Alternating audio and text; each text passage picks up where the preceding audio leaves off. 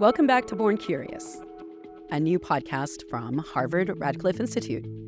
I'm your co host, Ivelisse Estrada. And I'm Heather Min. We're mixing it up a little bit today and bringing you some highlights from an invitation only event organized by Brittany White this past spring. Britt was a joint visiting practitioner at Radcliffe and Harvard Law School, and she is also an organizing fellow at the Institute to End Mass Incarceration and a voice for formerly incarcerated Black women. The event was organized for Harvard students from Radcliffe's Law, Education, and Justice program and young people who are involved with the Massachusetts Department of Youth Services. Radcliffe's Law, Education, and Justice Initiative was created by our dean, Tomiko Brown Nagin, to support the rights of incarcerated and formerly incarcerated people and to call attention to the devastating impact of mass incarceration in our country. It was an incredible event. Lots of the kids invited didn't even know who would be speaking. And then out walks Meek Mill, an American rapper with a huge following who also happens to be a powerful voice for parole and probation reform. He co founded the advocacy group Reform Alliance with several partners, one of them Jay Z, with whom he's worked on music. The panel also included Wallo, who spent 20 years in prison and is now a successful podcaster, influencer, and speaker on prison reform, and Ayana Bean a Boston native who served federal time and now works as an advocate for at risk women. Now, when Meek Mill co founded Reform about five years ago, a little after his release from prison, the organization targeted probation and parole reform. Their research showed that nearly 44% of people released from prison nationwide ended up returning in less than a year. Meek himself was sentenced up to four years on a technical parole violation in 2017 and was not released until the popular hashtag Free Meek Mill movement called for change. Let's dive in.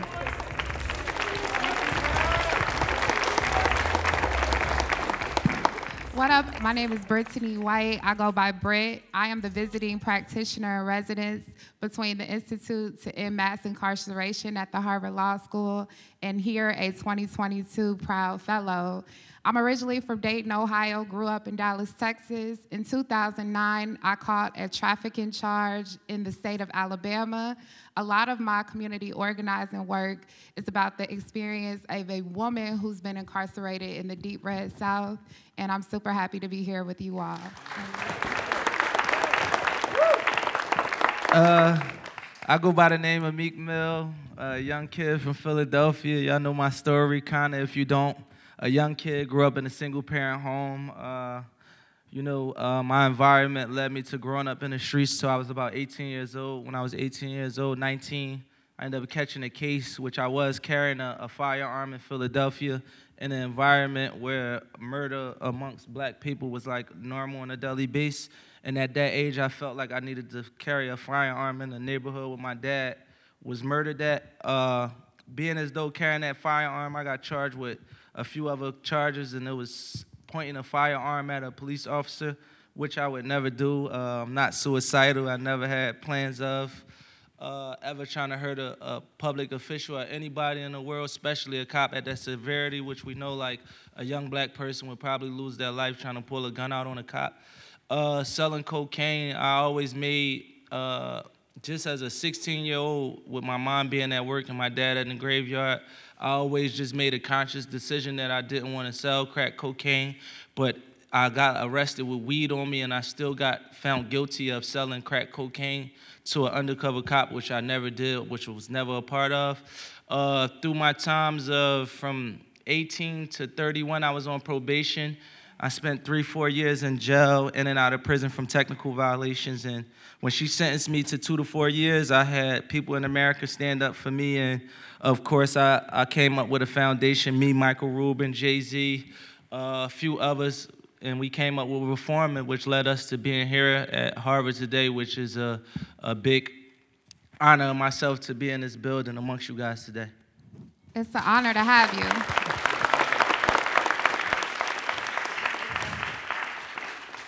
So I just want to open it up. Wallo, is it cool if I start with you? You hear so many people talk from this perspective here at Harvard as academics about the law, and we often center law enforcement and lawyers when we talk about experiences with the legal system. But I remember back in 2009 when I struck a jury. When I struck a jury and went to trial, it was one of the hardest things I did in my life. And every single person who loved me told me, bruh, just take the plea.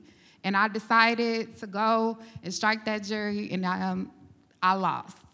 But I just wonder if you could tell us a little bit about what is that monkey on your back like when you're contending with the government and fighting for freedom? It was, you know, me, I, I first got into the system uh, June 30th of 1990. I was 11 years old for a couple days, and um, I got arrested for armed robbery in Philadelphia County.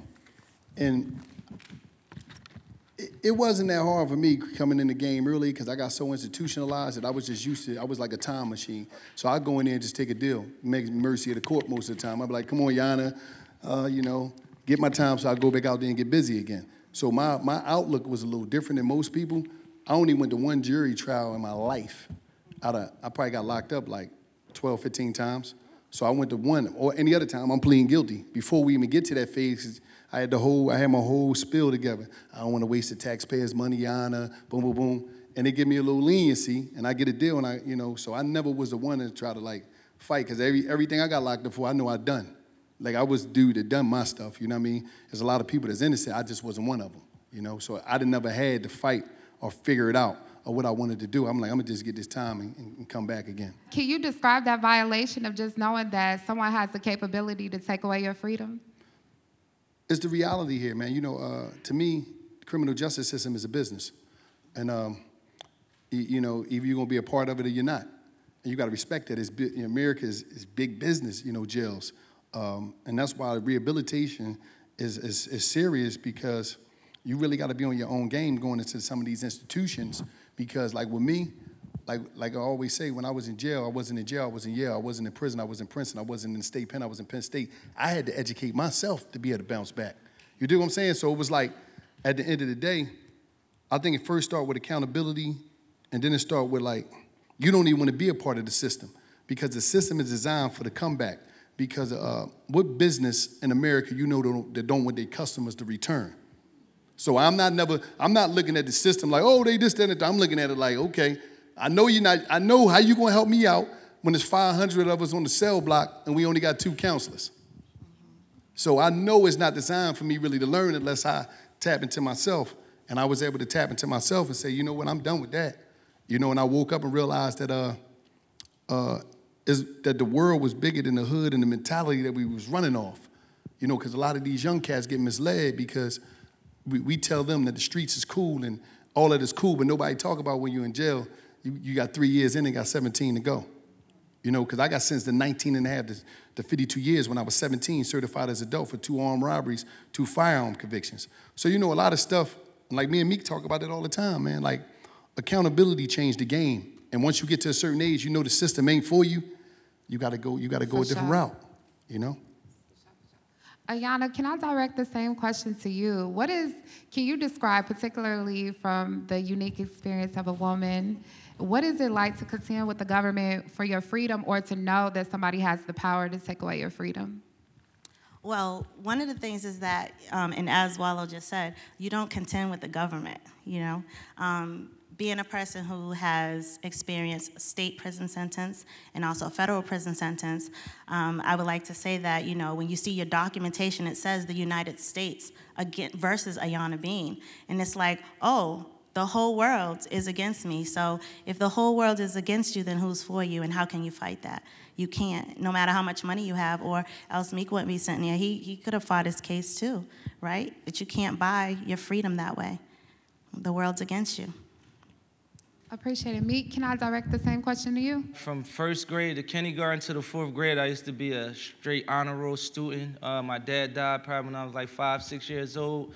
Uh, I read a book in prison. It was called The Fourth Grade Failure Syndrome. I don't know if anybody ever read that, but it's about like young kids that grow up in bad environments, and when they make it to the fourth grade, their life just spiral out of control. When I read that book, I thought about my life, and when I got to the fourth grade, I moved from a, a neighborhood that was it was still hood, but I moved to a, a hyper violent neighborhood after that. And once I moved to that neighborhood, you know, I, I, I kind of fell off from school. My classroom was more disruptive, more, I would say, more bullies in the classroom, and it kind of made me adapt to that environment. Uh, from middle school to high school, by the time I turned 16 and 17 in Philadelphia, uh, if you check the records, uh, 2004, 2005, we got one of the highest murder rates in Philadelphia. So you know, uh, carrying a gun was like the best decision for me as a young kid because my father was killed in this area. A lot of my friends and things were killed in that area. You know, I went straight from just honor roll student to disruptive classroom to you might lose your life tonight when you come outside. So me coming outside to that uh, led me to using marijuana, smoking weed at night, really. And I would say I've always been a guy that I wanted to live my whole life without using drugs. I'm, I'm based off of being sharp. I make music. I like to flow good. I like to remember my lines. I like to be on point. So I never was like a person that wanted to pursue the life of being high. But being caught up in the ghetto and seeing people die and going in and out of prison as a young person, it made me become somebody else. But soon as the moment I got environment changed through music, you know, it changed my life. But I would say my monkey on the back I'm 18 years old. Uh, I got a case for selling weed. Really, I was supposed to have a case for selling weed and a gun, which I was able to do the time for that. I made a decision, a conscious decision as a 17, 18 year old.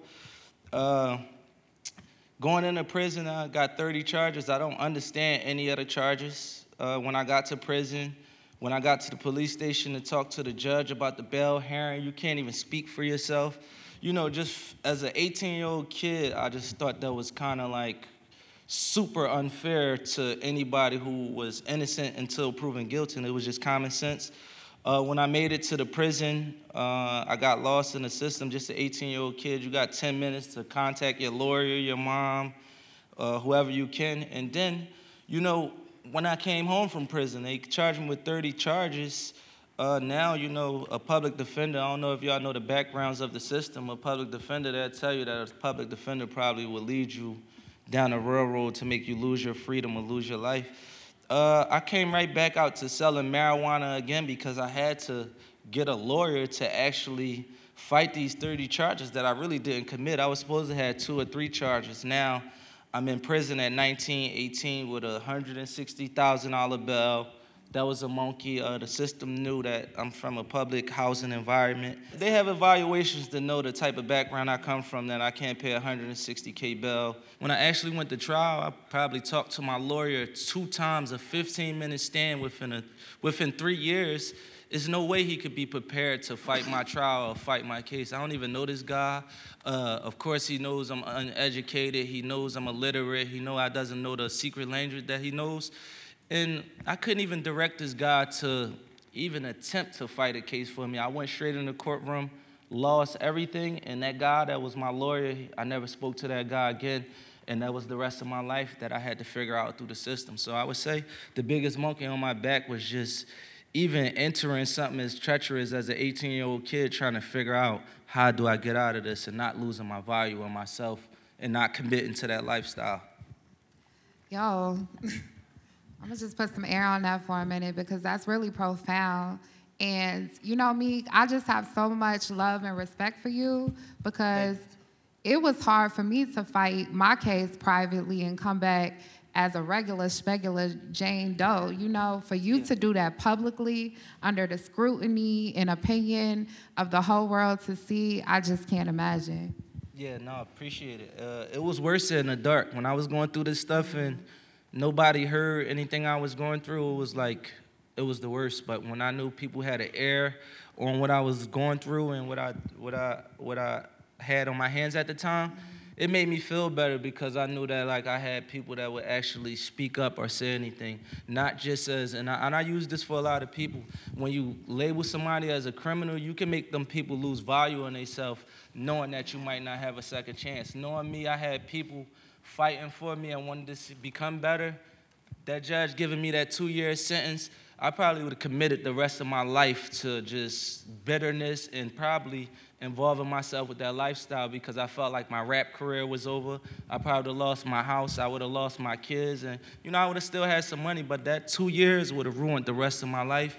and God let me get out of that situation, even having a person with the opportunity and knowing that you can have a second or a third chance, because God give out how many chances He want, is enough to have a person uh, vary themselves to want to rehabilitate and become someone. For say, if someone calling you a felon and saying you can't get a job and you're just like an alien to us, And you a beacon of hope because you represent possibility for so many people. Ayana, you know it was so important for me to have a woman represented on this panel. And part of that is because oftentimes men are afforded opportunities to profit, use their clout, street credibility, and have resources based off of their system, their experience in the criminal legal system. But women are often excluded from, from those same opportunities. Can you say why? Well, I don't, I don't want to speak for the people who make that decision to say why, but I'll give you my thought as to why. Um, when prisons were created, when most things are created, it's not created with women in mind. So, you know, we have to, there's the term, you know, women break glass ceilings. Well, you know, there's never that term associated with men. They don't have to break a glass ceiling. The sky is just right there. They can keep on reaching as far as they want to go. So I think that in terms of how society is alone, it's just not that it's made for us to do. So when you have someone that's able to use their street credibility or, you know, their you know, their finesse, their, their environment, their network of people. It's because kind of in our urban communities, in our black and brown communities, it's made cool like you get stripes if you go to prison. You know, that's something that is like it makes you tough, it makes you it makes you legit. But for a woman, it's kind of like we didn't build prisons for you to be going to prison. We didn't build this environment for you to be here or belong here, and we definitely didn't create any resources for you when you come out.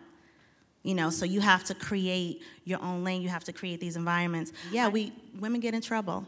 Women make mistakes. If you take the heads of a family away, which would be the man, then the woman picks up the slack, right? And then what does she have to do? Well, she can't afford a life for herself or her children off of welfare alone.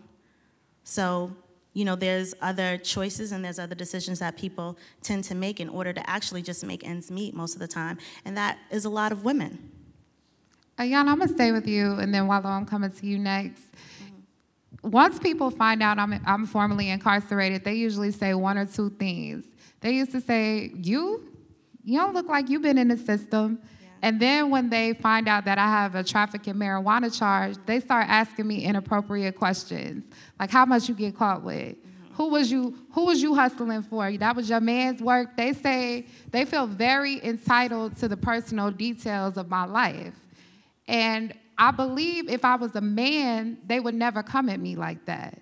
And so I'm just curious, as a woman who's been in the system, do you do you experience people being inappropriate with you? Absolutely, absolutely. Um, because again, I'm a woman, so they think that that's okay to do. Not to offend anyone, women are one of the most disrespected humans on earth, black and especially women. black women. You can say it, black yeah, women, especially black women. We come from an urban community. We're from the black and brown. So if there's anything lower than, we're there at the bottom. But it's okay because I know who I am, and my what I did is not who Ayana is. That's something that Ayana did you know, and it's about what I do right now. Thank you.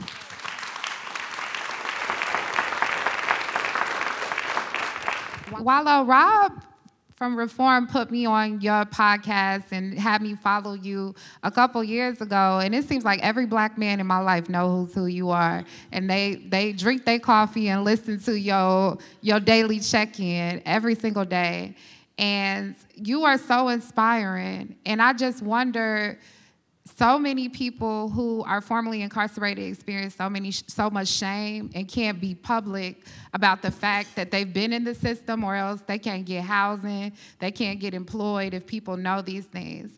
So how have you navigated shame on your journey and how do you continue to do so? Always uh, you know what's crazy? A lot of people a lot of times they don't believe me when i tell them i was in jail. Oh you don't look like you was in jail. I'll be like all right well you know. It's a duty of mine to tell people where i was at because I represent the possibilities after present. I'm out here holding it down for people that uh, that I might gonna never meet, but I'm, I'm, I'm knocking doors down and kicking doors down and showing them that is a, is is thousands of more Wallows that if you give them a shot, they're gonna kill it. If you give them a chance to execute, and if you give them the proper opportunity, they're gonna kill it. So I'm representing that. So I be, I'm always, I always tell people where I came from. You know what I mean? Because my story is my glory. You know what I'm saying? And I gotta let them know that, just like me could tell you, a lot of stuff that I know, a lot of why I'm sharp and I'm on point, was a lot of old heads that might don't get the opportunity to come back that's in the penitentiary that put a lot of game on me. You see what I'm saying? A lot of our elders that we lost in the community, they in the pen, and they taught me a lot of things. Uh, so I'm, I'm always, I'm never ashamed of where I was at, and I always look to to tell people as much as possible, you know, um, to tell people as much as possible about the journey, because that's where I come from. But, I, but before I go further, I got to give a shout out to some special folks. Now, uh, a lot of people they hear about reform, but I don't think they understand the importance of reform and what they do for our community.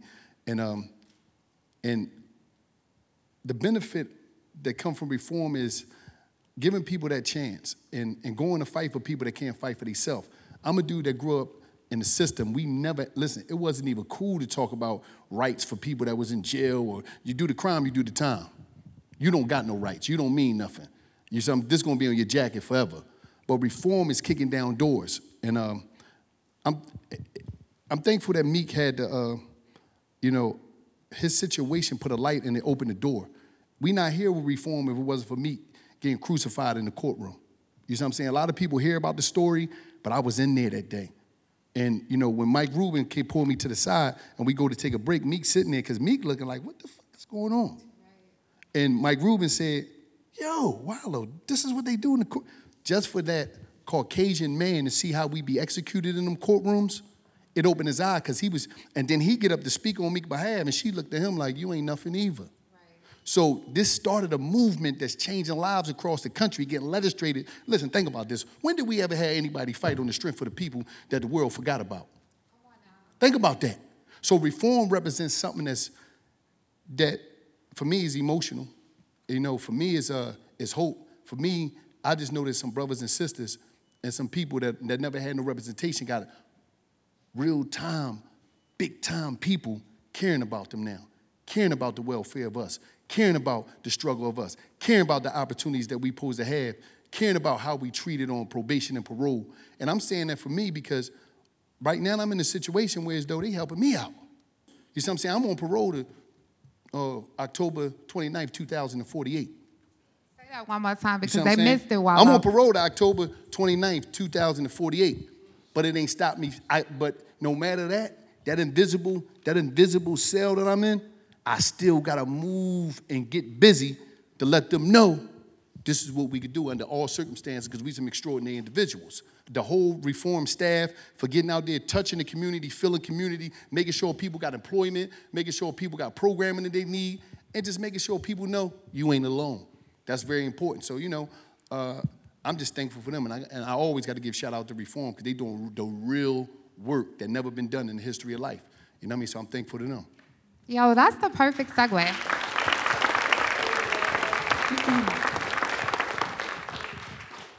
that's the perfect segue to come back to you, Meek. I want to just share a short story. So I came home September 6, 2014, on a 20 year sentence. So in the state of Alabama, they give you split sentences. You serve every day of five years, and then you come home and do 15 years on probation. Well, if you're in prison, and you act up on that 20, they pull your split and now you're on a straight 20. Or if you come home and you violate probation, they violate you and now you go back on a straight 20 instead of a split. And so I came home on 15 years of probation, paying $76 every month to my probation officer to remain free. And after three years, my probation officer submitted me back to the state of Alabama for what's called a reconsideration. Well, when you have a split sentence, you're not under probation or parole, you're still under the jurisdiction of your judge. My judge retired while I was in prison and left me in there.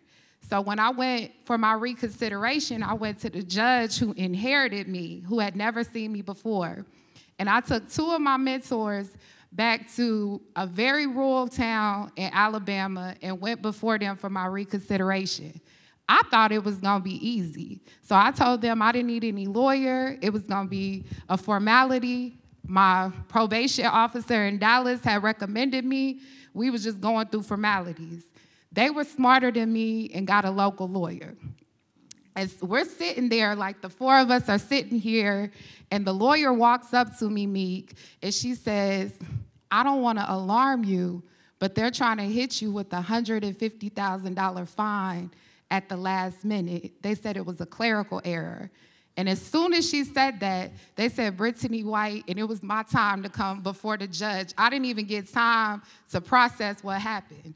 So we get before the judge, and my prosecutor said, Ms. White has been a model probationee. We recommend that she be let off probation, except in 2010 when I was sentenced, there was a clerical error and we forgot to give her the mandatory $150,000 fine for trafficking.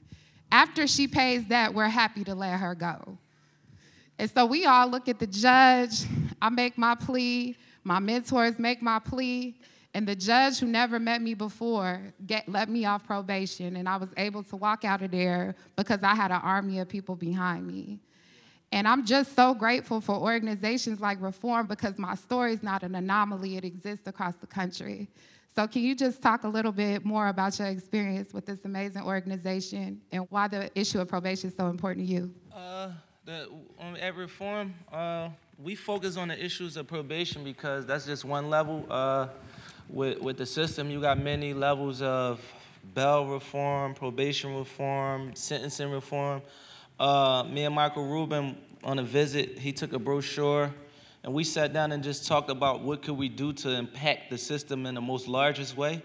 Uh, me, instead of going after individual cases and circumstances of what happened in cases, me and Mike came up with a, a, a model to affect a large number of people that was incarcerated or under the system in America. And we looked at probation and parole, you know, uh, technical violations, sent a lot of people back to prison. I think 25% of the whole prison population is there for technical violations. And if I can explain a technical violation to you guys, a technical violation is not committing crime. So if I'm on probation and I live in Philadelphia and I go across the Ben Franklin Bridge to New Jersey, which is two minutes away, I lived in Philadelphia. I moved my son to a better environment and I moved my son to New Jersey. And just to go get my son every day or drop him off from school was a violation like she just said, her judge retired in the middle of her life. You know, that's that's a big deal. You know, it might not be a big deal to a judge, but you know that was her whole life. And probation, most probation offices around America close at five o'clock. So you know, my son after school school program, he gets out of school daycare 5:30. If I come in town, you know, I, I live my life on the road as an artist, and I try to be a great father. But if I'm on the road for two weeks and I get that one day to come home, you know, I might get it at the last minute, and it might be four o'clock, five o'clock. If I can't contact my probation officer, I can't go get my son from school.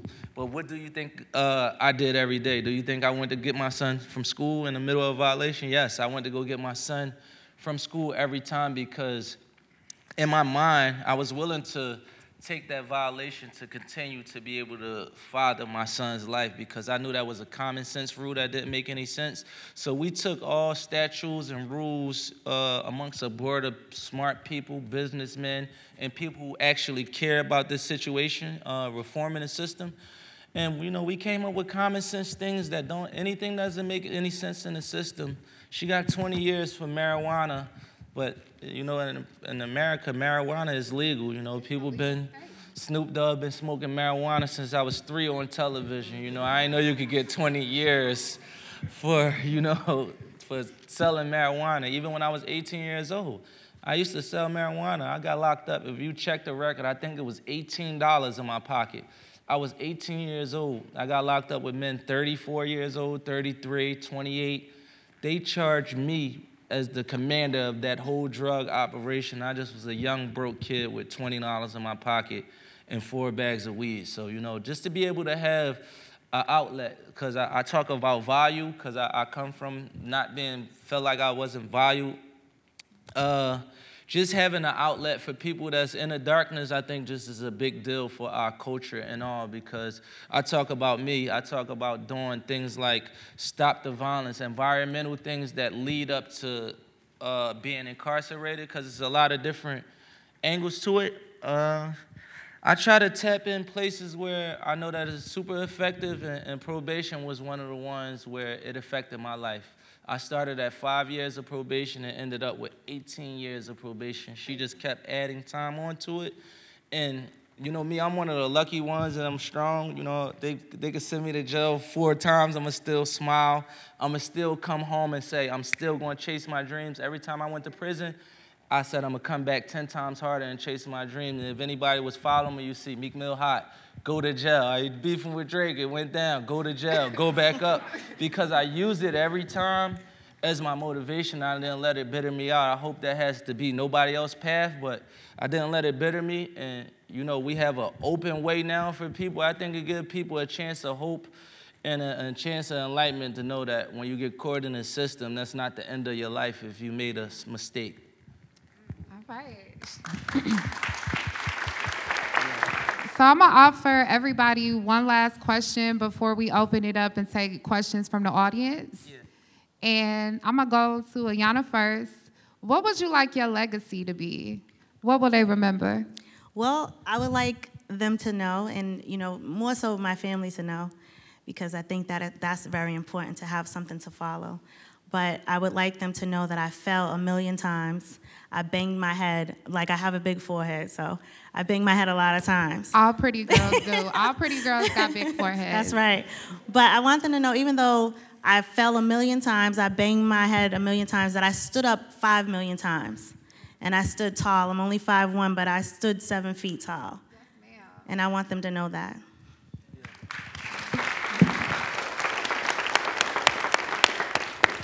Wallo, what would you like us to remember you as? What will your legacy be?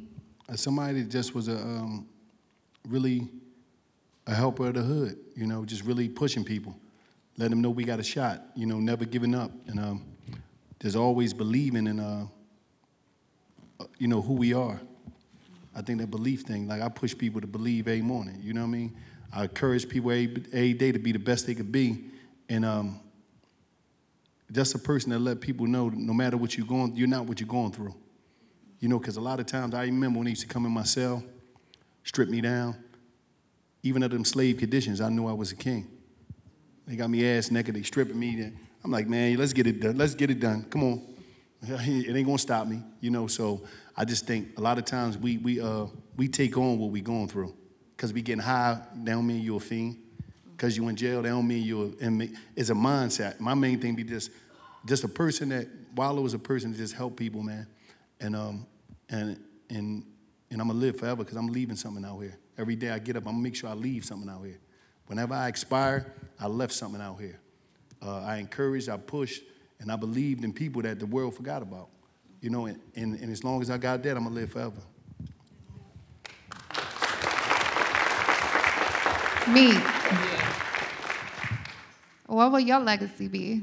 Uh, I never really said this like this too. I'm, I'm not gonna really tap on the music uh, what I what I want people to know my legacy for, for what you know Meek Mill for, what I would want to leave people with, uh, that I'm just a young kid from the ghetto that decided to start working my way out of the ghetto to take care of my mom, my sister, and my grandma, because I just thought that was like a, a honorable person if you the young man out your house taking care of your mom and your grandma and your sister. They was the three women in my household. I'm an average young kid that just grew up in the environment uh, I got one of my friends with me in the crowd.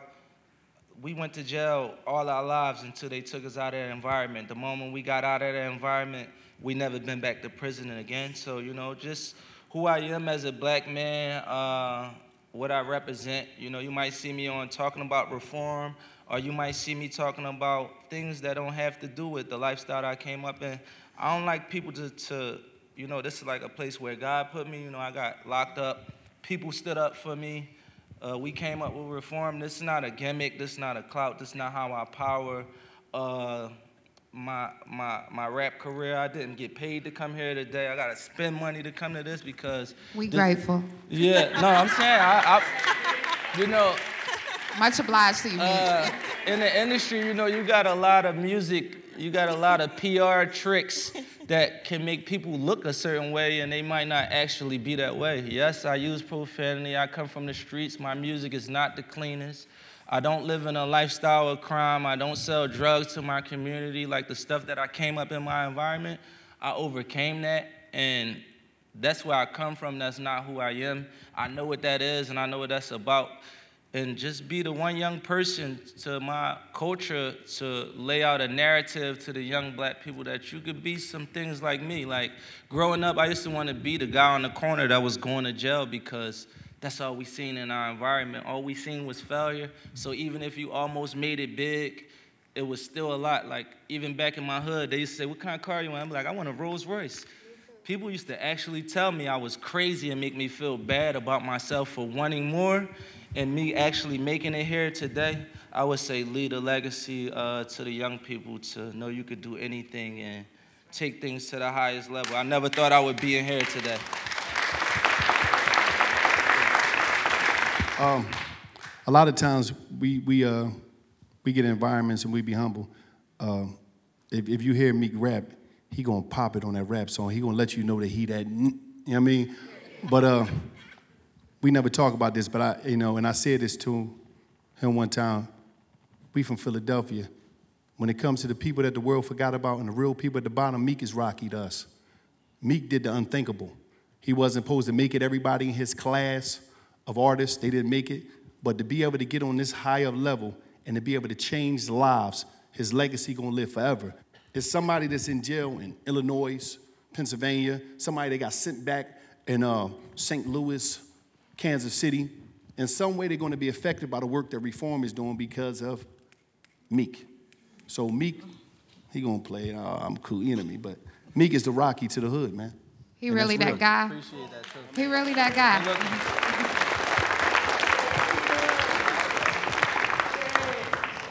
I just want my legacy to be that, you know, I'm from Dayton, Ohio, and I actually got my homie here, Meek, who's from the city. And you remember back in the early 90s when they barricaded the community of Five Oaks where I'm from. And I always tell people before I was ever locked up by the state, I was incarcerated in my own community in the early 90s. And people know that even as a woman, that I pop my stuff, I talk for my people, and I'm unapologetic about my power.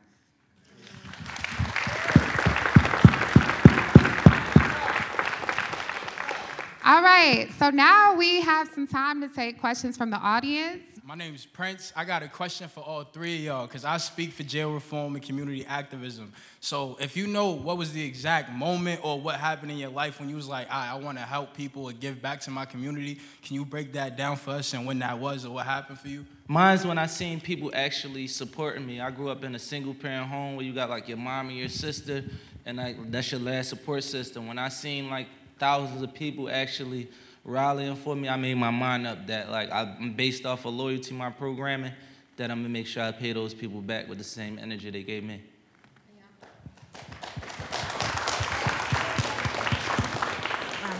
My moment was um, after I was released from federal prison in 2014. I um, probably like the 100th job that did a CORI background check, and I couldn't get another job. I was like, I have to do something about this. So it was it was depressing. You know, you, I, I have a condition that I have to have a job, right? But I have a CORI, so where do you want me to go work? That I can afford to pay my restitution and live in the city of Boston.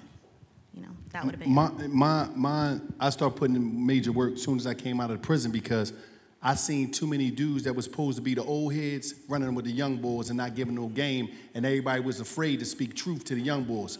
When, when um, I always believe in if, and you can't teach what you don't know, you can't lead where you don't go.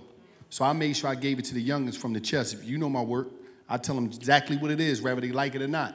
So I knew that was my duty and that was my position from our community, and I just started giving it to them straight through the gram, straight in, in person, and, and that's what happened as soon as I came out of prison. Uh, good luck. Over here, name and question, please, quickly. What's good, y'all? My name is Michael. I'm from uh, Jersey, North. Um, I I really uh, like what Reform's doing because I feel like y'all really tackling the the system. Uh, what else uh, you guys think uh, you could tackle that's a part of the system that help, that uh, brings black people down? Like what uh, systematic issues uh, you think we're possible to uh, tackle? Um, the way this game go, we got to focus on tackling what we tackling right now. See, a lot of times things go crazy because we be octopus, we be all over the place. But reform can't do everything. You see what I'm saying? You might got to tap into other organizations. You know, reform got an area of concentration right now that they focusing on. So we got to focus on that and get that locked in before we could jump over. It's many issues we could talk about. Everybody got a different issue that they fighting within the community, but they're doing something and they good at what they doing. You see what I'm saying? You got to know your strength and respect your weakness. Know your strength and align with your weakness. They know their strength and they sticking to that until we get to a certain place. You think what I'm saying? Big Rob gonna make sure you get, you know. Yeah. I'll just info. also say quickly, um, before we hear directly from the CEO to answer your question, reform is part of a larger movement, which is the formerly incarcerated movement. And you have people in this room who are tackling different parts. It, to Wallo's point, everybody has a lane. Probation and parole is one area, and part of the problem is too many people try to do too much that they're not excelling at anything. And so we want people to stay at their in their lane and be excellent at what they do. And other folks like the Stacey Bordens, the Armands, the Nobles in the room to be in their lane, doing their work and being excellent. And that way we can uh, tackle the problem holistically. So I really appreciate the question. Um, re- reform is focused on probation and parole, um, but what I, when I started the organization two years ago, me, myself, and Rubin were together. Uh, we were we were going to uh, Virginia because a piece of legislation was just passed, and we were going for the signing ceremony. And Meek, I don't know if you remember this question, but you you raised it like, okay, what happens when someone leaves the system? What else, like besides ending their probation, what else can we do? And I felt charged as I was in UC. I, I felt charged by that question. We can't just send people back to the communities that they came from and, and, and, and expect, you know, all of a sudden things to change unless we are part of it. And so at Reform, what we did is we built out an economic pathways program. So we go city to city, uh, hopefully in partnership with NBA teams, because we want this to be a big deal.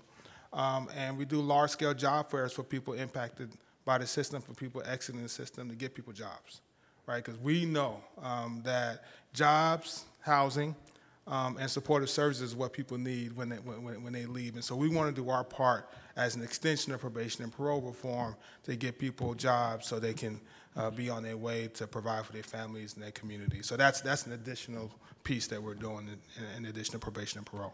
My man right here, your name and your question, please. Yes, um, my name's Truth. Yeah, so I'm formerly incarcerated. I've been out about six months. I'm on life parole. Just got out after serving 16 years, and I was watching a lot of what you all were doing with the Reform um, Alliance, and it was beautiful to see while I was in there. Very encouraged. I started um, a storytelling project called Explanations from Exile, and what it highlights is um, violence, right? So two thirds of the state prison populace nationally is incarcerated for violent crime, right? So we talk about decarceration and we talk about ending mass incarceration. I'm curious, like, what efforts, um, if any, that you all are dealing with to uh, address violence um, at the front end of prosecution to ensure that you know we're not overcharging and over sentencing um, people, the vast majority of the state prison populace. Yeah, no, I, I appreciate that that question, and um, I've been doing this work for 25 years, and so about about 20 of those 25 was working on sentencing reform, right? So I could kind of talk to you about campaigns Proposition 57 in California that I worked on that address violence, but reform is uniquely focused on probation and parole. That's our that's our lane. That's what we do, and there are organizations all across this country, uh, like the one I used to work for, that are taking on on the question of violence. Where we do weigh in on it, though, is on parole boards. Who's on the parole boards? What's the makeup of the parole boards? What's the decision-making process of people on the parole boards? And how are people supported once they are on parole? Um, so we weigh into those conversations, and that, that directly speaks to the violence question. Me, I'm working on working with all the sports teams from different. Me, I'm from Philadelphia, Pennsylvania. Uh, I seen yesterday the Sixers just announced something that they combating gun violence in Philly. Uh, I was talking to Robert Kraft about that. We took a trip to Poland. Uh, he he just wanted me to learn about his background and things that he cared about with his uh, culture. Um, my background, when it was time for him to stand up for me, you know, he ain't just stand up for me and put his neck out on the line for a random person. Uh, through time, he always learned about my background and everything I had going on. So, you know, I try to use powerful resources and take people that don't come from my background and educate them about our upbringing and get them and invest in things to try to uh, combat violence and stuff like that in Philadelphia, because that's where I actually experienced and I know about it at. Hello, I'm Sky Brooks. I'm from North Philadelphia. Hello.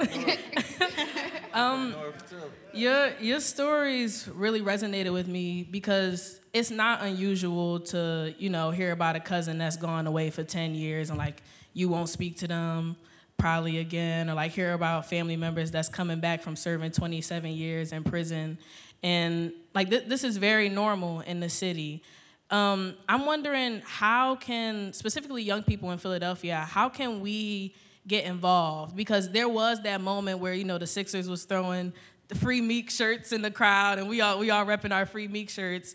But I wonder how how can I take that a step further? How can I organize people at my old high school and people within the city, young people, to really get involved and care about this when it is so normal? Just do it. See, um, the young people, y'all the, y'all, the, y'all, y'all the owners of tomorrow. Y'all dictate the pace. Y'all know the technology. Y'all know how to y'all know how to organize. Y'all know how to put it together onto technology. I just think um, it's about just putting a team together, people that care just like you, and going to the communities that you feel as though is affected the most, and just lending a hand, being there, being there, you know, just being visible, and um, be willing to work. I don't think you, you need no permission. You don't need no permission, and sometimes you don't even need the financing. You just need to be there and everything will come in line when you when you, when you put in the work. See, the, nothing work but work. When you see the work, the finances going to come, the support going to come, uh, the celebrity backing going to come, all that stuff come.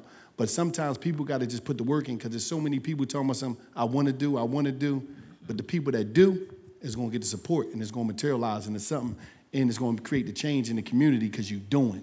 So, little sister, all you got to do is give a couple of your friends that believe in it, start doing, get some graphics done, create a website. Uh, get y'all mission statement together, and go out there and execute, and everything gonna come because now you had the, the power to put the pressures, the pressures on the corporations in that community that's making all that money, the politicians. You could put the pressure on them when you got action and you got um, proof of concept. You just got to do it. All right, y'all. I'm running. I'm running low on time. All right, my name's A1 Mook. I'm an artist out of Boston. I just want to ask as like black men and women, we make it look easy when we go through our ups and downs. And I want to know like what made y'all like like y'all drive to keep going and like feel like I couldn't make it out of wherever I go through, you know? Like what made you like put your foot down like uh, I don't really know. Uh, I can't really tell you. I would say teaching from my mom and a drive yeah. from God. Just always in the hood. If I'm around 10 guys, I'm gonna yeah. be in the top three guys that's like the leaders. I'm gonna be a choice maker I was always programmed to go with your move, go with you know, no matter what. Uh, the system was like a, a hurdle for me. I, I was taught when you face hurdles, you go 10 times harder. You don't sit back and cry about it because crying don't really get nothing done. You know, you try to fix the situation, and that was just my teaching. I don't know if I learned it from my mom or it was just a God given talent, but my drive, I would say, always make me want to work harder when I take a loss, yeah. for say. All right, over here. So, so thank you for this panel. My name is Stacey Borden. I am the executive director and founder of New Beginnings Reentry Services, formerly incarcerated woman, first black woman to have this reentry program in our community. I'm not Congrats. quite sure what the question is, but I have to say, I mean, we have a progressive DA, Rachael Rollins, in our audience, and without the hope and the strength of her hearing us, hearing the movement, hearing the parts of our incarcerated people who are serving natural life sentences. We have people federal level just serving marijuana sentences for life. We know that. We have women like we brought Angie Jefferson home after 31 years from her discriminatory practices that we've been doing for the past decades. I think the question is, what is your look on ending LWOP? Or do you all do the work with some of our progressive district attorneys or any of our policymakers who continue to discard us and not make the right policies? And so LWOP, for people who- don't know, is life without the possibility of parole. And I appreciate that, Stacey, because as a formerly incarcerated person, you know, oftentimes we're addressed through hierarchy, with people who have nonviolent crimes being the most palatable for change. But many of us understand when you go behind the wall, you survive through community. If I got a sausage and you got a soup, now we got dinner. And those are often people who don't have a pathway home. And I feel that charge and responsibility to lift up people like my sister Bianca Irby in the state of Alabama, who's been put off for the possibility of parole five years, the maximum, at least three times, and say explicitly that we have people who do not have a pathway home who deserve to come home. And I absolutely agree with you, as it was stated before, it's going to take electing different decision makers to do that. And I think having people like this caliber of panel come and continue to educate people and place a sense of urgency around this issue will be our pathway to get there. All right. Good to see you too, Ms. Payne. All right, let's keep them coming quickly. Name and question, please. Yeah, I'll be fast. What's up, cuz? Um, I kind of know her in the middle, so I don't gotta ask her anything. I know her life.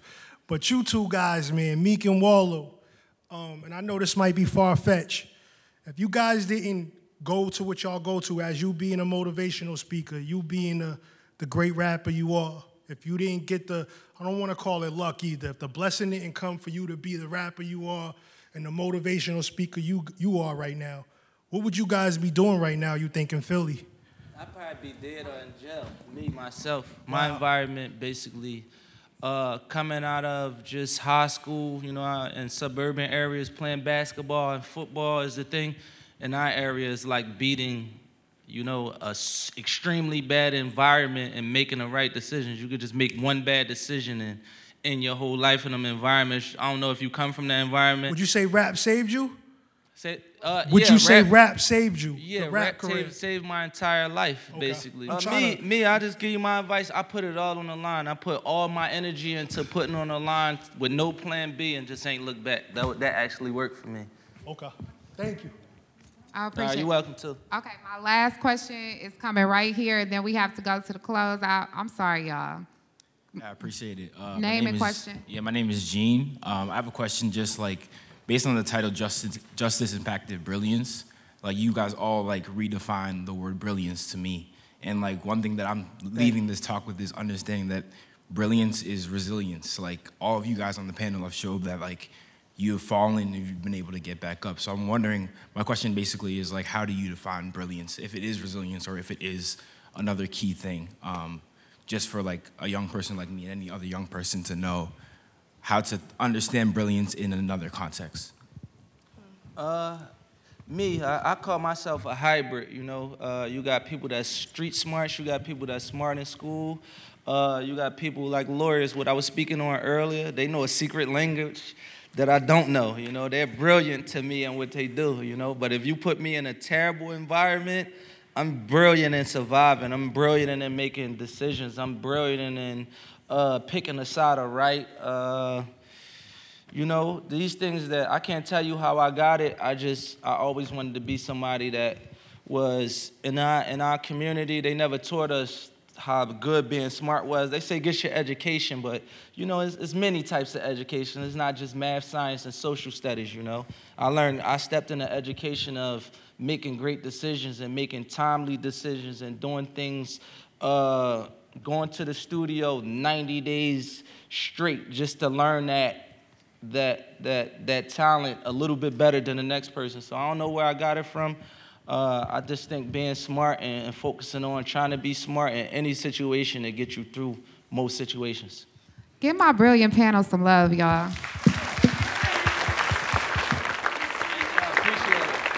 You. Well, not no, just give me two more minutes. It is Harvard's absolute honor to be able to welcome such brilliant experts. We thank you for educating us, for pouring out your gifts, and just for being such a beacon of hope. Please show them some love, y'all. Uh, thank you guys.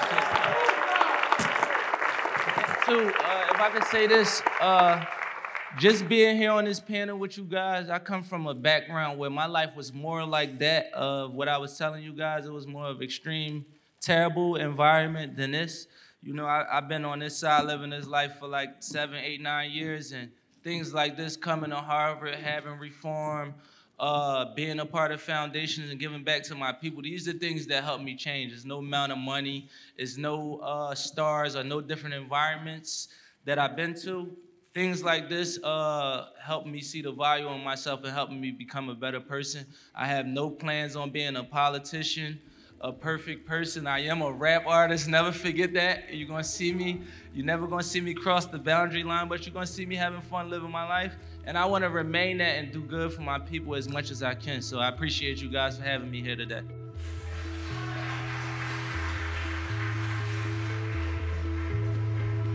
The Born Curious podcast is brought to you by Harvard Radcliffe Institute. Thanks for joining us. You can find Born Curious wherever you listen to podcasts.